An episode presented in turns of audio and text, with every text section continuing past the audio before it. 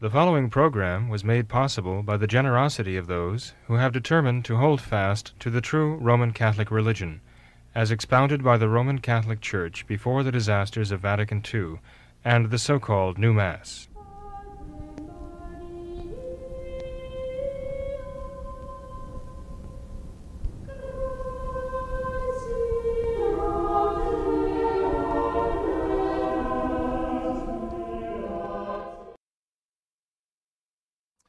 In the name of the Father, and of the Son, and of the Holy Ghost, amen. Come, Holy Ghost, fill the hearts of thy faithful, and kindle in them the fire of thy love. Send forth thy Spirit, and they shall be created, and thou shalt renew the face of the earth.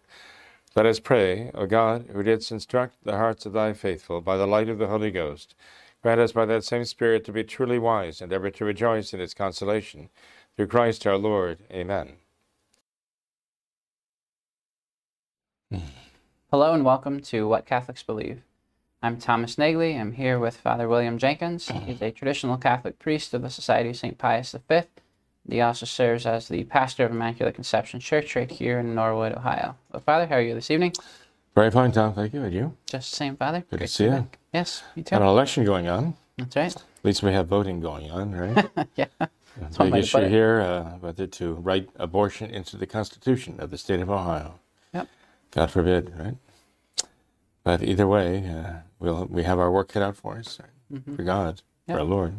Well, that's certainly one thing to pray for, Father. Any other It prayer, is certainly. prayer requests, though? Oh yes, of course. Please uh, continue prayers for Mr. Paul Riley and his family. Uh, Paul just had to undergo another surgical procedure, and um, his temperature, body temperature, had climbed to 106, and uh, hopefully they've gotten that down. And uh, but he's uh, he's very sick, and uh, we need to pray for him and his family, and also uh, Cheryl Johnson making some progress. But uh, the aneurysm has, has really affected her very badly, of course. She's suffering. So please keep Carol and her family in your prayers as well, and her dear husband Terry. And uh, please pray for Rich and Terry Wilt. Uh, Rich is now home from the hospital, but uh, again, he continues his suffering. And also, we have Joshua Spear. Joshua uh, was sent home from the hospital yesterday, but still in great pain. So please continue your prayers for him as well. And there are goodly number of others too, heaven knows. Uh, continue prayers for Nancy and Laurie's complete recovery. Uh, continue prayers for Monsignor Handworker. And I just got a call tonight from uh, Father Starbuck out in California that he uh, not only um, was um, struck by a car um, and in a wheelchair, uh, but now has suffered a stroke and it's impaired his vision. So please uh, call, pray for him too. Uh, he's on the younger side, of course. When you get to my age, everybody seems younger, on the younger side. But um, he's a few years, a few years behind me in age, so he's uh, he's um, had some real crosses to carry. So please pray for him. Okay. Absolutely. Thank you, Father. And uh, Bernie Kunkel also. Uh, Bernie, Yeah. one of our locals here, um, is undergoing a very complex uh, medical procedure. Well, actually, a series of surgeries in, in, involving three different surgeons, of three different specialties. Right? And so his surgery is extended over, I think, a five or six day period. So, uh, taking place in three phases. So, please keep Bernie Kunkel in your prayers as well. Very good. Father, we have um, lots of different emails tonight from our viewers with some great uh, questions. So we'd like to Yeah. dive into those. The first one uh, is from a uh, very faithful viewer who asked a question about the red mass. Father, she's uh, come across some information about this um, this red mass and wanted to um, run this by you and uh, ask a couple questions about this. So she says uh, that the Novus Ordo Diocese, of which she was a former member, uh, celebrates this red mass. She writes, I received some information on the Red Mass below, which states the his, this historical tradition within the Catholic Church dates back to the 13th century. The first Red Mass in the U.S. was in New York City on October 6th, 1928. Uh, the source she found it mentions that the Red Mass is celebrated annually in the Catholic Church for all members of the legal system, regardless of religious affiliation. It would be judges, attorneys, legal assistants, law school professors, law students, and even public officials. Through prayerful petition and thanksgiving, the Red Mass requests guidance from the Holy Ghost for all who seek justice. So, asks, does the Society of St. Pius V continue this annual tradition of the Catholic Church in celebrating this Red Mass? Uh, I don't know of any of the priests of the society uh, who have actually offered that red mass. Uh, it's not a requirement, you know, it is a custom, actually. And uh, she's right, or the, our writer is correct, that it began in the in the 13th century. As I recall, the, the first red mass as such, by the way, it's called a red mass because it is invocation to the Holy Ghost. And the Mass is celebrated in honor of the Holy Ghost, are offered in red vestments. That's why it's called a red Mass. And also, originally, the le- members of the legal legal profession uh, would wear red robes to the Mass. Okay. So that's how it got the name Red Mass. Okay. Mm. But um, I understand the first Red Mass um, of note was offered in Paris in uh, the year 1245. So it goes back a long way, the High Middle Ages, actually. And um, I wouldn't be a bit surprised to find out that St. Thomas Aquinas had been present for that. I don't know, but uh, possible. And um, then it uh, crossed the channel, and uh, I think the first Red Mass in England took place in 1310.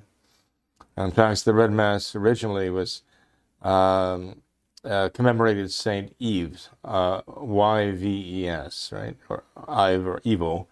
Saint Yves was considered a patron of uh, legists. Uh, there's an old saying about Saint Yves, which is rather telling about their uh, people's concept of lawyers back in those days and judges. I'll see if I can try to remember it. Um, it uh, Saint Saint Yves erat Brito,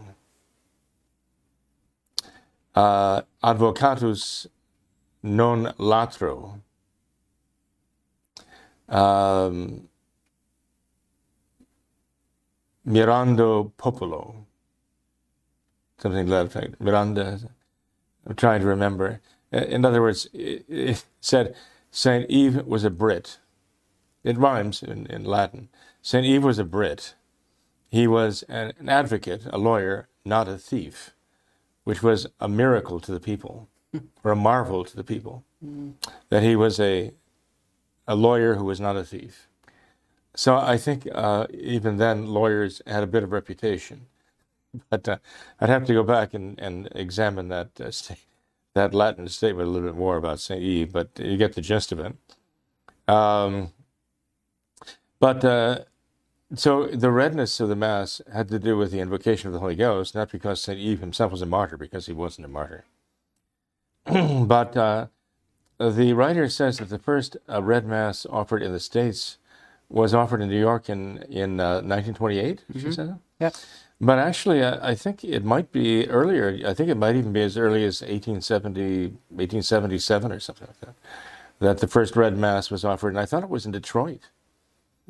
Um, so it, it, might actually go back uh, half a century before uh, that 1928 date. Uh, it is a custom and uh, was customarily offered in, like, let's say, a cathedral church. Wouldn't necessarily have been offered in a parish church. Perhaps it was in her parish, um, and which is fine, you know. And I think it's, I think it's a good idea. It's a custom that I'd like to see uh, uh, restored here. I think they uh, do have that. I think the Novus Ordo does uh, occasionally have this. Um, I haven't really heard about it being a common practice now in the new order. But uh, considering the situation in our country and uh, the corruption of the courts, nothing new in the history of mankind, uh, again, there are things we need to pray for, and we need to pray for justice, especially here in America. So I would like to, uh, uh, because this uh, writer has brought this to our attention, um, and you know, also spurred a little bit of uh, research into the question. I think it'd be a very good idea supposedly it, it is offered at the outset of the judiciary season, whatever that may be, uh, perhaps in our country, marking the outset of a new term of the Supreme Court. I, I don't know. Um, but uh, whenever it is, I think it'd be good to check it out and to uh, at least one of the priests offer that red mass for our judiciary, not only involving our sitting judges, but our lawyers and uh, our law students too. Mm-hmm. They were all included in that mass. Mm-hmm. Father, she also asked if there is um, this mass that's dedicated for the uh, for those in the legal system. Is there any kind of mass for those in the medical profession? Anything similar? Well, one would think that if there were, um, it would be offered perhaps in the feast of Saints Cosmas and Damian, who are the patron saints of, of medical doctors, right? Um, and if there is, uh, as I sit here, I'm not aware of it. Yeah. Uh, but it would be hard to, to imagine that it, it was not a custom at some time somewhere, right? Uh, but our writer asked them. Yes. So I'm not aware of it. Yeah. Okay. Although, again, considering the situation today, would be a bad idea. That medicine and law seem to have been weaponized against us mm-hmm. together. Uh, all the more reason why I think it'd be a very good idea. You notice, by the way, Tom, if you look at our uh, Immaculate Conception Sunday bulletin, and you look down inside the bulletin in the lower left hand corner, we're asking for prayers for our government officials and for our medical personnel and our law enforcement personnel, right? So um, I think the idea is there, you know, to pray for those who have responsibility, uh, to pray for our government officials. Uh, it seems that most of them are lawyers um, by training, uh, to pray for our medical professionals, and to pray for our law enforcement people too. So uh, again, that would be another question too. What about what about uh, an annual mass specifically for our uh, law enforcement officers? Mm-hmm. I think that would be an important part. Basically, um, when what you what you you might put it in the terms of uh, in terms of government here in the United States of America, we've we have three branches of government: the executive and the legislative and the judicial, right? Mm-hmm. Actually, not in that order as progress goes. The executive make the laws. The judiciary, uh, you know, judges whether someone is compliant with the law or not, or whether the law itself is compliant with the Constitution, really. And uh, then the executive carries out the enforcement of the law. And it probably would be a good idea in praying for the United States government um, that we pray for each one of those branches, right? Uh, if we're going to have a, a, mass for the judiciary, it would make sense to also have a mass annually for the legislative Congress and also for the executive, the presidency, right? and his cabinet. So uh, perhaps that's something that uh, we need to um, explore, you know, putting that into place. I intend to do so. Right. Very good. Thank you, Father. Uh, next email, Father, could you please clarify if it is traditional Catholic dogma that the Holy Ghost wills the burning of heretics, and if this is contrary to the Church's prohibition of cremation? The Holy Ghost certainly wills the promotion of the truth and suppression of blasphemy and sacrilege and heresy, right? There's no doubt about it. Uh, actually, I mean, the same Holy Ghost is the very one whom our Lord speaks about. The power of Almighty God, the power that has the power that can not only take a human life, but also cast the soul into hell. That's what our Lord says we should fear. Yeah. Not the powers of the world that can take your life but can't touch your soul, but the power of God which can demand your life and you'll, you'll appear for judgment and then, uh, then condemn you to hell for your crimes. Uh, so there's no doubt, but the Holy Ghost does want uh, heresy and uh, evil punished. We're talking about willful, wanton, uh, just uh, culpable heresy, where someone is just willfully denying, you know, the, the truth of God. The truth that God has revealed, the truth that Christ came to give us and died on the cross to, to seal, and then sent the Holy Ghost to confirm with us. So, does the Holy Ghost want the burning of heretics insofar as he wants the punishment of heresy? And he wants people to be deterred from heresy. He wants heresy to be exposed for what it is as a crime. Yes, he does. Um, but what is the last uh, part of that you mentioned? He asked if that's contrary to the church's prohibition on cremation. Well, no, because cremation involves the cremation of a corpse, right?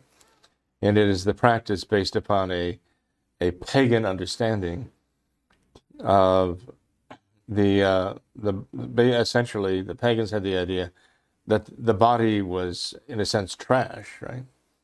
And um, so the body they figured needed to be destroyed so the spirit could escape if in fact uh, there was spirit, you know. But but it is true. They the pagans believed in the human spirit. They believed in, in some spirit. I mean, all of them. go to Rome, go to the, the catacombs, and you find a mix of the uh, Christians who are buried there, sometimes with their pagan family members. And uh, the pagans also had a very, very definite belief in the human, well, soul, anima, spirit that survived death. There's no doubt about it.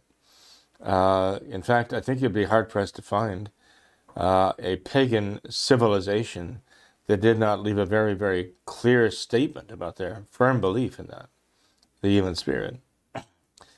So, um, but their their concept of what that spirit was, and uh, you know, its union with the body, and what to do with the body after after death, um, all seem to revolve around um, the, the, the body being essentially just nothing more than dust and ashes, period. You know, but for those who are Christians, Catholics, know, with the sacrament of baptism, um, the body itself being sanctified and uh, called upon by Christ, uh, give, you know, empowered by Christ, um, with the uh, uh actual carrying out of the faith, living the faith and the hope and the charity and love of God in this life. I mean, the, the body is sanctified with the soul, and the body is destined to rise from the dead and be glorified with the soul for those who die in the state of grace.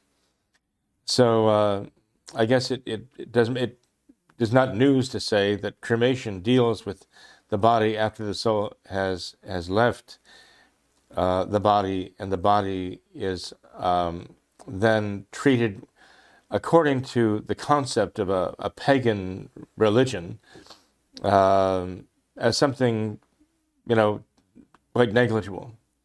Um, uh, to be uh, basically burnt to a crisp and turned into ashes, and nowadays, you know, uh, launched into space or scattered in the ocean or whatever, you know they do with it, which is wrong. Um, but it certainly is a mark of disrespect. Now you might say, well, the burning of a heretic is a mark of disrespect. Well, it certainly is. But if somebody's found guilty of heresy, that's worse than murder. In the eyes of the church, that is actually worse than murder. And um, the um, the punishment of death is not something that, uh, despite what Francis says, um, that is intrinsically evil. Quite the contrary, the church has made it very clear that that is not an intrinsically evil thing, and the state does have the power to pronounce that judgment. And so it is not it is not the same as cremation in order to use the flame or use fire to actually execute someone. Mm.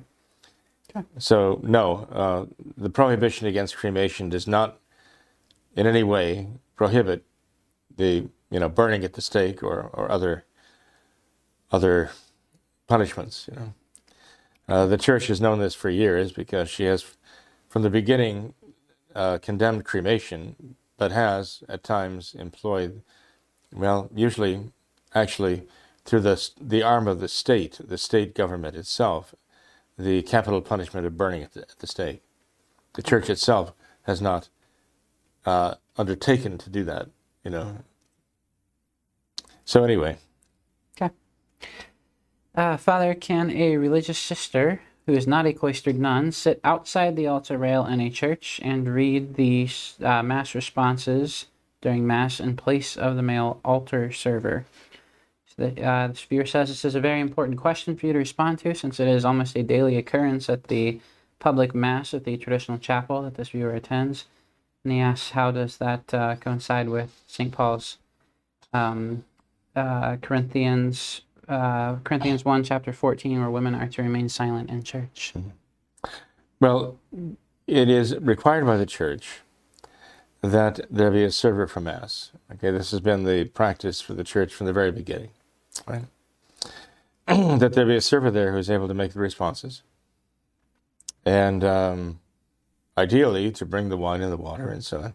These um, these services were initially um, provided by the members in minor orders, acolytes, and so on. Um, and the church is pretty strong about that. I mean, does she ever permit a priest to offer Mass without a server?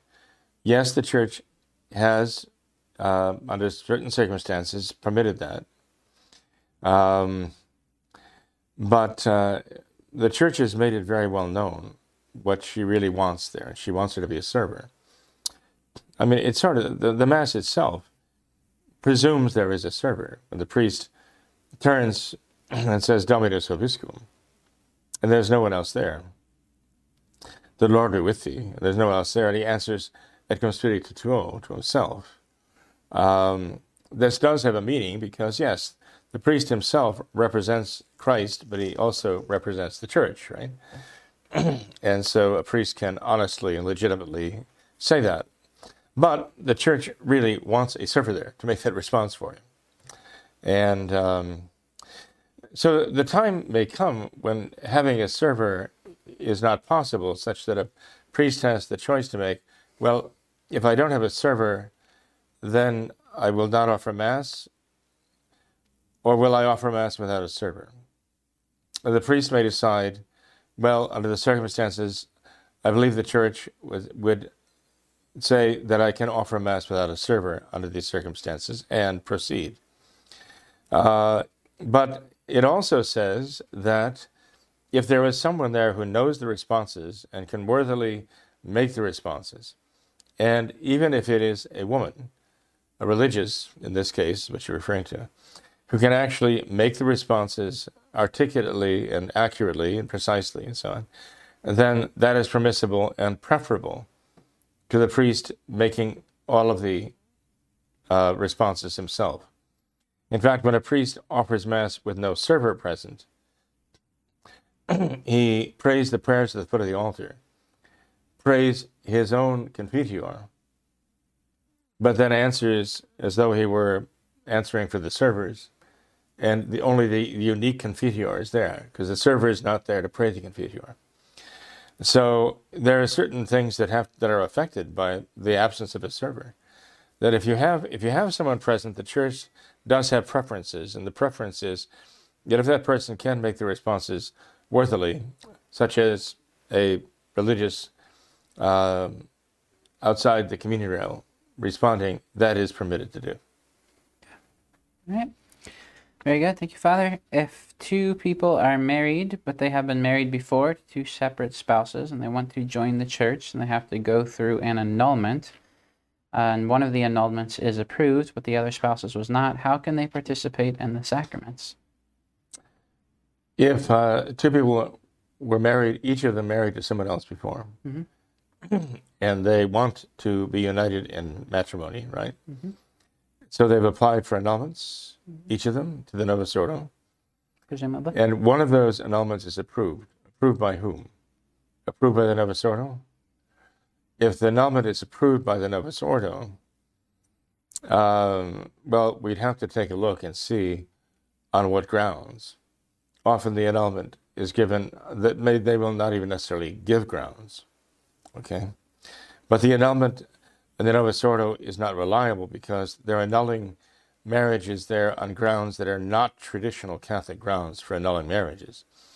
Uh, John Paul II, in his new revised Code of Canon Law for the Novus Ordo, introduce a new, not only new, but novel and rather broad idea uh, for, uh, you know, grounds for an annulment, psychic anomaly. This is something that he introduced in his Code of Canon Law in 1983 84. Psychic anomaly as a grounds for annulment. What does that mean? I don't know. It means anything you want it to mean. It can mean literally anything you want it to mean. Right? And so it has been with these annulments. And so one has to has to look at this. Now, it is possible that the law of the church itself renders a marriage null and void from the beginning, that there never could be a marriage there. The law of the church itself traditionally says if a Catholic tried to be married before a justice of the peace, a baptized Catholic tried to get married before a justice of the peace, or tried to get married, um, let's say, before a Protestant minister, that that marriage is null and void. So if you have one person who comes and says, Well, I was married before, I'm a baptized Catholic, and after having been baptized as a Catholic, I attempted marriage before a justice of the peace, before a Protestant minister, or I married someone who was already married to somebody else, and so they could not have been legitimately, validly married to me.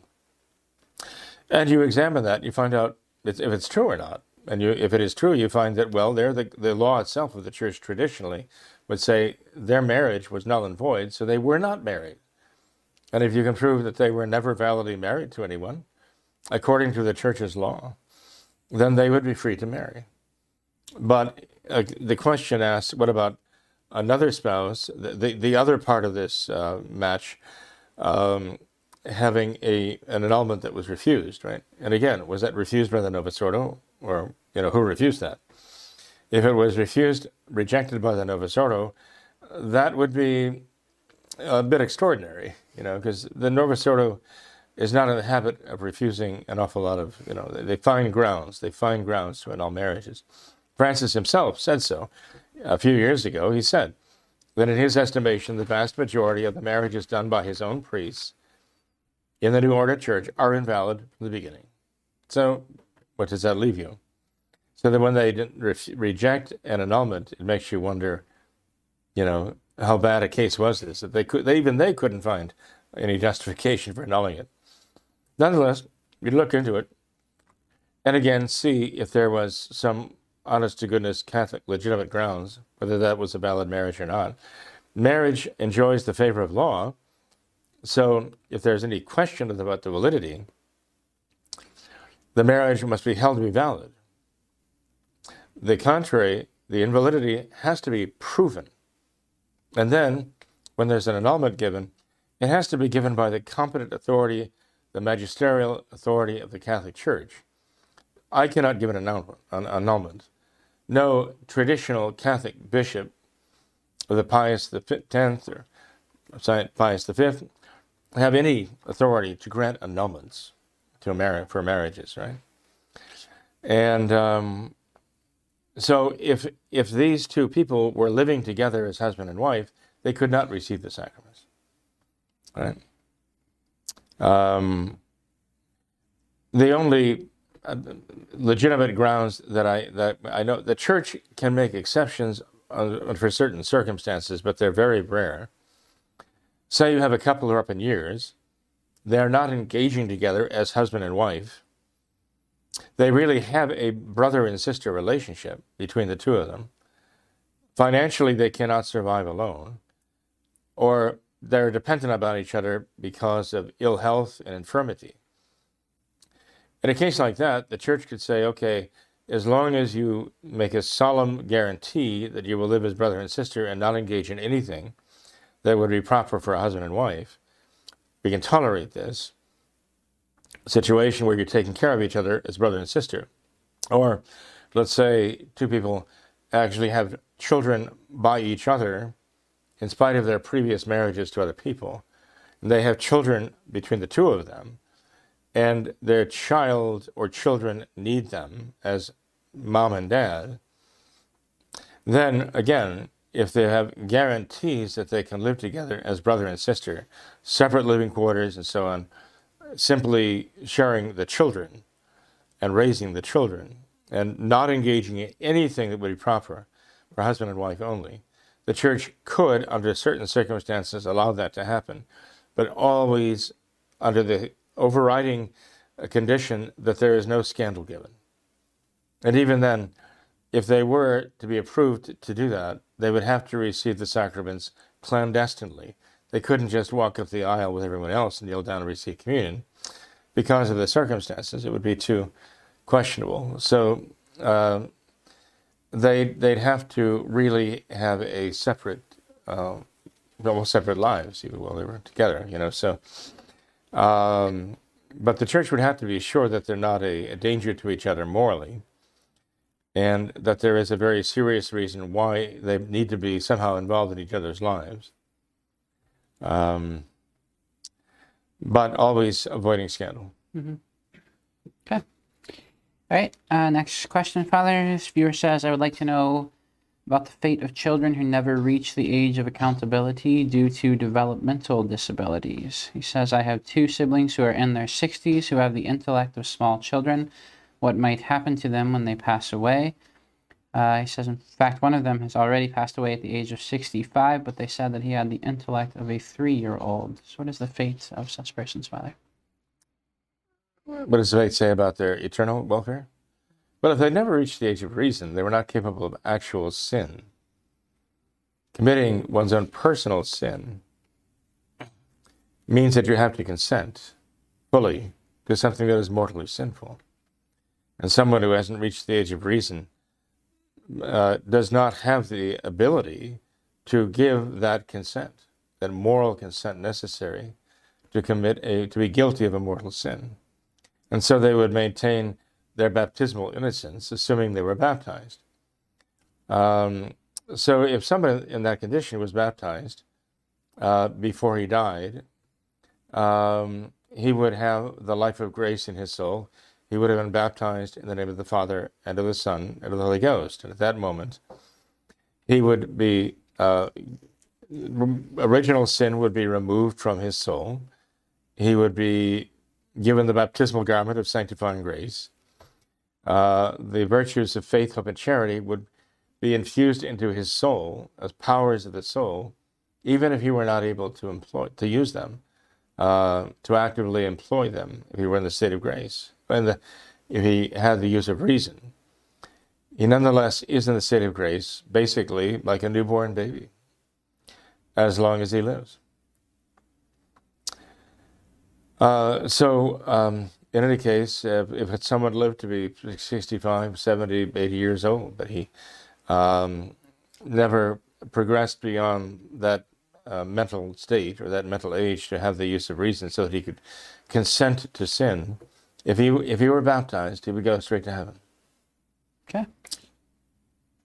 All right, great. Um, next question, Father. If Gehenna is a place of eternal damnation, that is hell, why is it exclusively used in the New Testament? Uh, it's actually not exclusively used in the New Testament. I mean, the name Gehenna refers to a valley of Hinnom, Hinnom. And uh, Gehenna is a kind of uh, dialect um, rendering of the Valley of Hinnom. Hinnom was the valley near Jerusalem that was basically, well, had a very evil reputation. Uh, not only was it the town dump, uh, the landfill, or whatever you want to call it, that was continually burning and from which acrid smoke was rising. That's where the trash was taken, all the uh, symbolically. Uh, our Lord referred to Gehenna or Hinnom as uh, somehow related symbolically with, with hell itself, where the fire is not quenched, where there's a continual burning. And our Lord used that as an image of what hell was like. Um, it had a very evil reputation because it was in that uh, place that uh, when the when the Jews fell into paganism and had pagan practices, uh, it was often there that those pagan practices would be carried out, even to the point of worshiping Moloch and the, the murdering of their own children. You know, Moloch was worshipped by taking a living child, um, placing it on, on the, the lap of this bronze figure or in its arms, and then having the child basically uh, consumed by flames there in the in the arms or the bowels the, of Moloch. You know, there was a, a flame kindled in in this monster, uh, human human body with the head of an ox, uh, and um, the uh, this was how they what they offered to this demon, sort of like abortion today. Um, so um, because of this horrible worship which God condemns so, so roundly. Um, by the way, worship which was endemic among the pagans in those days. It was rife among the Carthaginians, right? And uh, Rome was fighting against Carthage.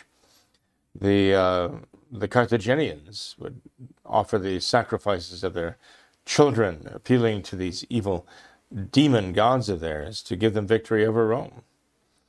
And um, so the fact that it was carried out at times, even in the very neighborhood of Jerusalem, even in the, the you might say, the shadow of the walls of the city, was considered to be particularly offensive to God, and why our Lord would refer to it as a, an evil, evil place and redolent of hell itself. Um, so it is something that is spoken of under various uh, forms of the name in the Old Testament. Uh, the reality of it, though, our Lord addressed when he actually referred to it as an image of hell, mm-hmm. where the offscouring of creation has to be taken that is useless, good for nothing, and uh, and foul and corrupt has to be taken there to be consumed by fire. Wow. Okay, uh, moving right along, Father. This year is looking for a Catholic resource for alcohol addiction. Uh, he writes, I do not want to get involved with Alcoholics Anonymous because they are rooted in Freemasonry. Web searches for Catholic resources for alcohol addiction have turned up nothing but uh, AA affiliated centers, which, considering what's happened to the church, I am not surprised. Do you happen to know of any good resources where the Catholic faith is at the center? I don't. Actually, it would be quite an apostolate. In fact, uh, the traditional Catholics I know are so completely uh, given and, and absorbed in their resources for trying to, uh, you know, have the, the traditional Mass and the sacraments that they haven't been able to um, yet, maybe in the course of time, with the proper uh, financial resources, able to, well, let's say, uh, set up nursing homes for the elderly, which would be traditional Catholic nursing homes. You think about the resources that would be needed for that, human resources, and and you know the, just the, the the, the facility itself. You know, it would be a considerable investment, and um, uh, traditional Catholic effort around the country doesn't always have those resources ready to hand. Uh, as I say, what resources we have are spent trying to build churches and sanctuaries for the traditional Mass and uh, to reach out to people who don't have access to the traditional sacraments. Um, but I know that there are nurses, some even religious, who have expressed um, the, the wish that there was such a thing as a traditional Catholic nursing home a traditional Catholic hospital, um, traditional Catholic orphanage, if they're if, even if that were necessary, because there are plenty of traditional Catholics who want to adopt children, and um, traditional Catholic rehabilitation centers for those who are um, struggling with alcohol or drug addiction. Yes, they would like to do these things, but remember, traditional Catholics are trying basically um, to build from the ground up after everything was taken away from them by the Novus Ordo, by the modernists. And they were basically driven out of the churches and virtually everywhere else. Right? So traditional Catholics are uh, kind of in the position of Moses, who came down the mountain with the tablets of the law. Uh, they were smashed over the golden calf, and then Moses had to go up back at the mountain, and this time he was told to carve his own tablets, you know. So Moses had to get to work, you know. And traditional Catholics are, in a sense, having to try to rebuild on the ashes left by the, the modernists, while the modernists are still actually um, sniping at them and tr- doing everything they can to prevent them, like trying to rebuild the walls of Jerusalem when the enemies are constantly attacking it. You know? Mm. So, so anyway, um, um, I'd love to see uh, those who are motivated by a love for the faith and love for God, a love for their fellow men, and who are competent to um, you know rebuild these facilities that are so much in, need. Hopefully, you know, in the course of time, um, the good wishes of those who want to, they're motivated by a desire to fulfill the Beatitudes. They're motivated by St. Matthew chapter 5, the Beatitudes, to put them into practice for those in need. Right? Blessed are the merciful. They want to show that mercy, uh, be instruments of God's mercy. Um, I hope that, you know, in the future they'll have the resources to do that. Uh, it might require uh, some wealthy benefactor to say, this is a good work, this is necessary, I'm willing to fund this. But we need the right personnel to do it. We need, uh, for example, religious sisters who have medical background who could staff such a facility, you know, like a nursing home.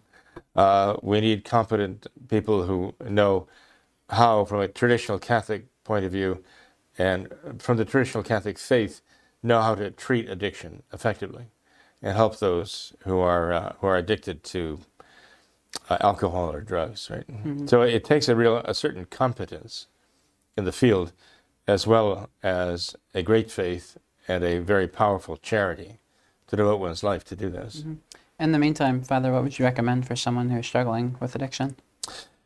Well, uh, with addiction to alcohol, sure. Well, I'd certainly recommend they contact the local traditional Catholic priest and see what's available, to see what they can find.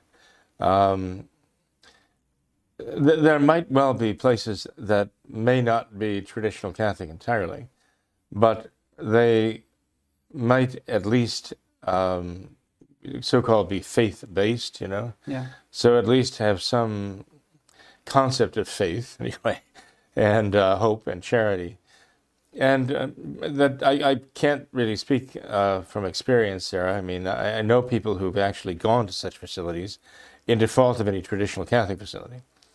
I don't know how successful they've been, you know. Um, uh, but uh, I mean, there there are all kinds of of efforts out there now um, on those part of those who are Christians call themselves Christian this and Christian that. Okay, not Catholic, but um, Christian according to their own concept of Christian. Uh, to address addictions, alcohol addictions, addictions with uh, drugs, addictions with pornography. There are all kinds of efforts being made um, by people who recognize the need for this. Unfortunately, as I say, traditional Catholics find themselves uh, fighting for their own spiritual lives right now after the tsunami of the Novus Ordo has come in. And uh, they're basically being opposed at every turn, right? But they valiantly fought on, and they, they want to provide these things. Um, I would uh, say if somebody is struggling with an addiction to alcohol, uh, that he talk to his his uh, his own traditional Catholic priest and see whatever resources he might might have.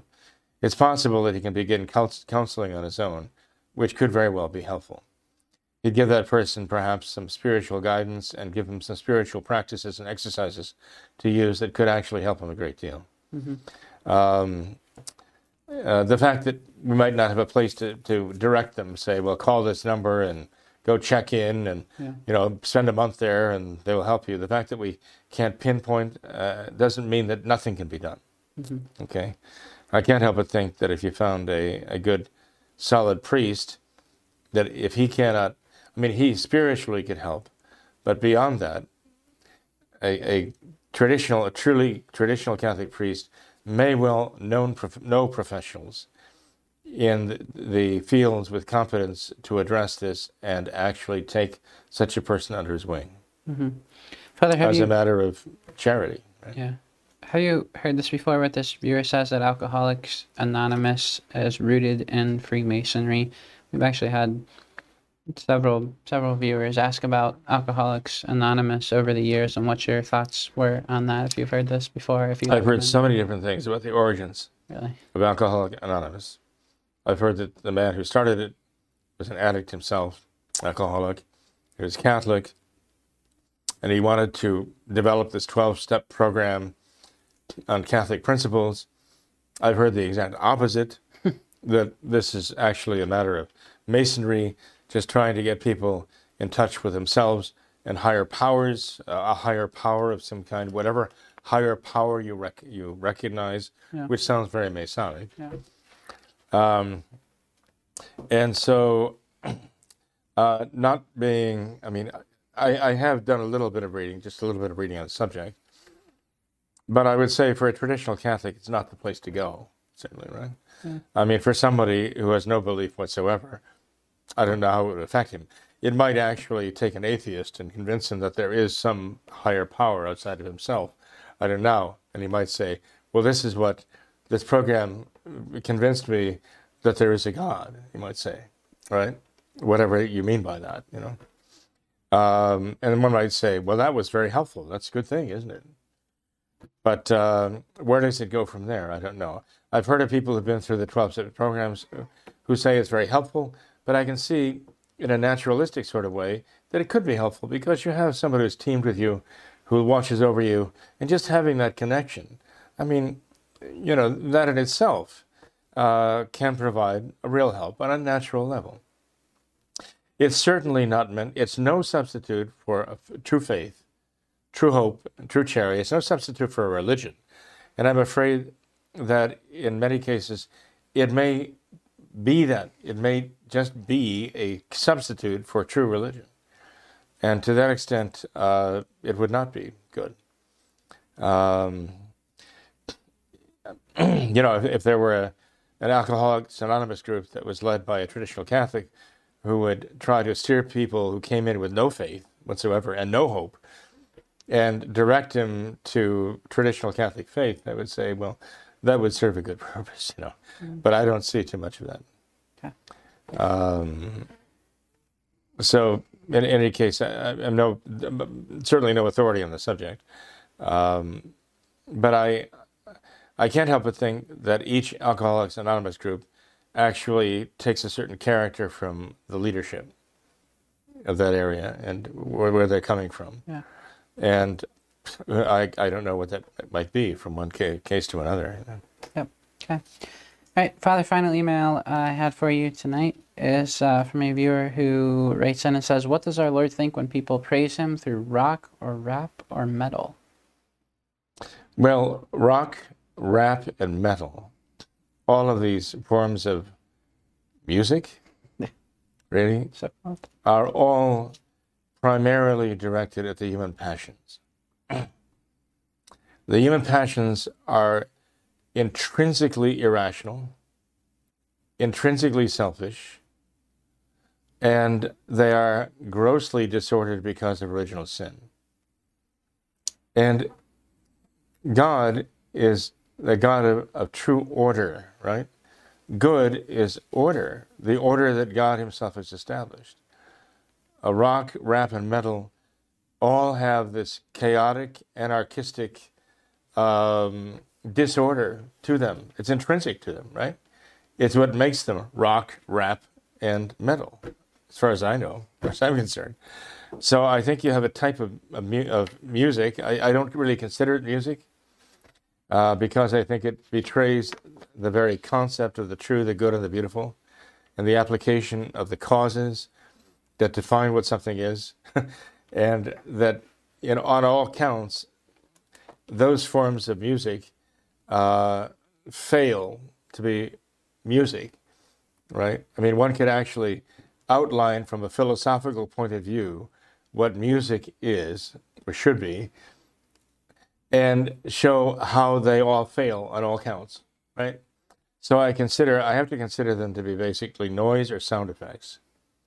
People do like that, though. I mean, let's face it, people do like that sound. They like the noise. They like the sound effects because it appeals to the passions. It's, it's directed immediately to people's passions. And yes, of course, people like that. I understand that. And so when you tell, you know, a young person, well, you know, this is trash you're listening to, I like it. What you, you what are you saying? You know, you're criticizing me that I like this. You're calling it trash. You're saying, well, you know, it's just a bunch of, um, you know, instruments being tortured by the distortion pedals and the guitars. You know, like screaming and whining and yelling and moaning and groaning and smashing and crashing and, you know, all of that. Or, or the lyrics are just totally degraded, if they're already recognizable lyrics. Um, then uh, you know what is the message of this? And the message of this is chaos and disorder, and that is intrinsically contrary to the whole idea of what music should be, from a philosophical point of view. I mean, call it what you will. We can agree you like it. I understand that. Of course, you like it. How much do people like it? Billions and billions of dollars worth every year. So the rock stars are their heroes, right? with the drugs and everything else that goes along with it, right? Um, even in Christian rap and all the rest, there's a certain disorder to this that is not of God. And uh, is God really honored by that? I don't know what's in the heart of the mind of the person who's doing it. I'm not talking about that because I can't read that. But as an art form, I think it is intrinsically disordered and degenerate and is offensive to God. Yeah. Right. It is not the order that he that he wants in our hearts and in our minds. Okay. So anyway, I'm sure that's very popular, but I think it's, but I think it's true. That's fine. Uh, it's something that is that uh, awakens the passions, stirs up the passions, and motivates the passions uh, to the, at the expense and cut of you know everything else. So uh, it's it's not good. Okay. Uh, Father, anything else you'd like to touch on tonight before we close?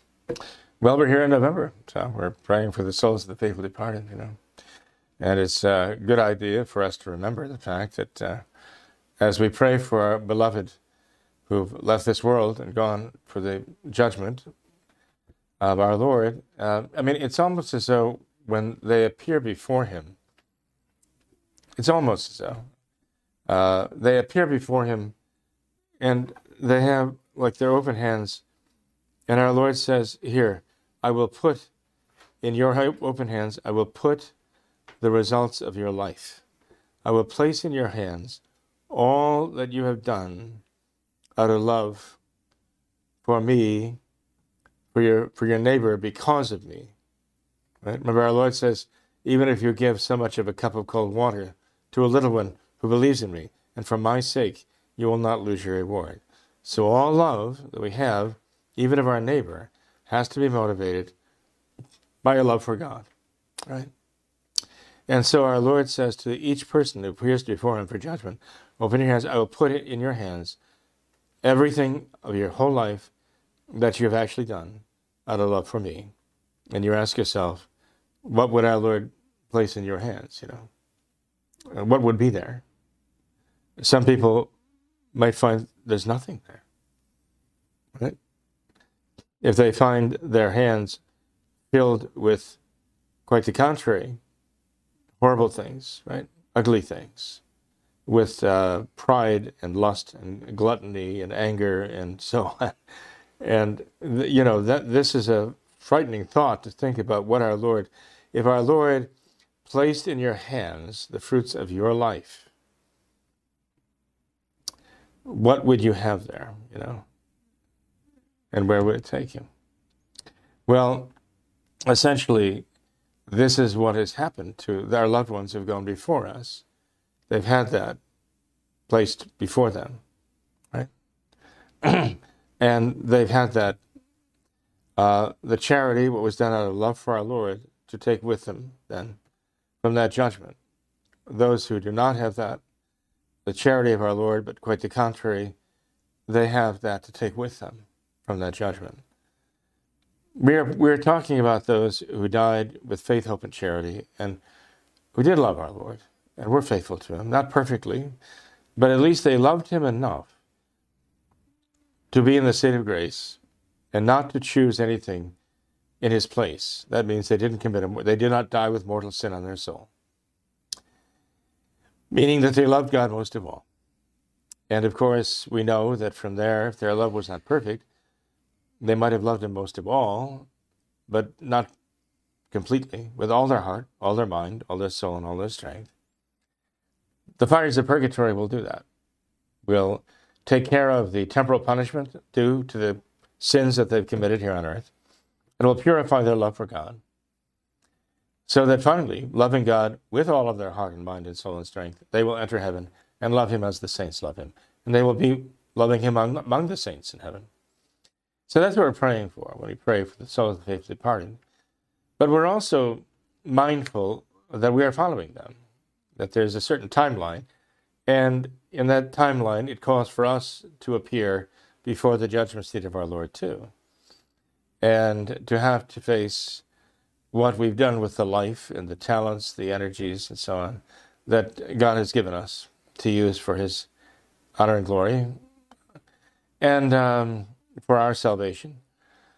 And uh, we'll have to face that. So we we it should make us all the more determined to use the time and the talents we have and the resources we have to serve God as well as we possibly can, and uh, to be more and more generous. To ask God to help us to uh, to be more and more generous with Him, uh, whether it be a matter of some heroic thing we do, or even just in terms of the day to day sacrifice of patience that we all have to offer to God. Um, you know, there, there, there are those who make heroic sacrifices, like the apostles, like St. Paul and so on, and those who go through life offering to God little by little, as St. Teresa, the child Jesus, little by little by little. But um, again, the, what comes to mind is the, the electrical compa- capacitor. Um, which seems not to be doing anything, all the time, little by little by little, the electrical charge is building up, little by little by little. Sort of like those little acts of patience that we offer up to God each day, little by little by little, until finally the uh, capacitor, you might say, almost erupts in this enormous outburst of energy, right?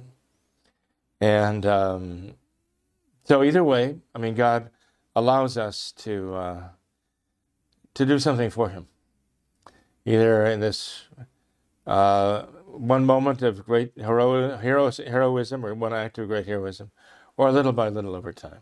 We have examples of saints in heaven now who are martyrs in one great act of self-sacrifice, and those who served Him over years quietly uh, steadily and um, perseveringly, right? Uh, Lord said, He's who perseveres to the end will be saved. We believe that's true. So, uh, whatever God has called us to, let's offer Him what we can, whatever we can, whatever He asks. Amen. Well, Father, thank you. God bless you. Appreciate well, it. Appreciate Tom, thank you very much. God yep. bless you. God bless our listeners too. Yep. Thank you to all of our viewers for watching this episode of What Catholics Believe. Until next time, we ask that you all remember the words of Our Lady at Fatima to consecrate yourselves and your families to the Immaculate Heart of Mary and to pray and do penance. Thank you, and God bless you.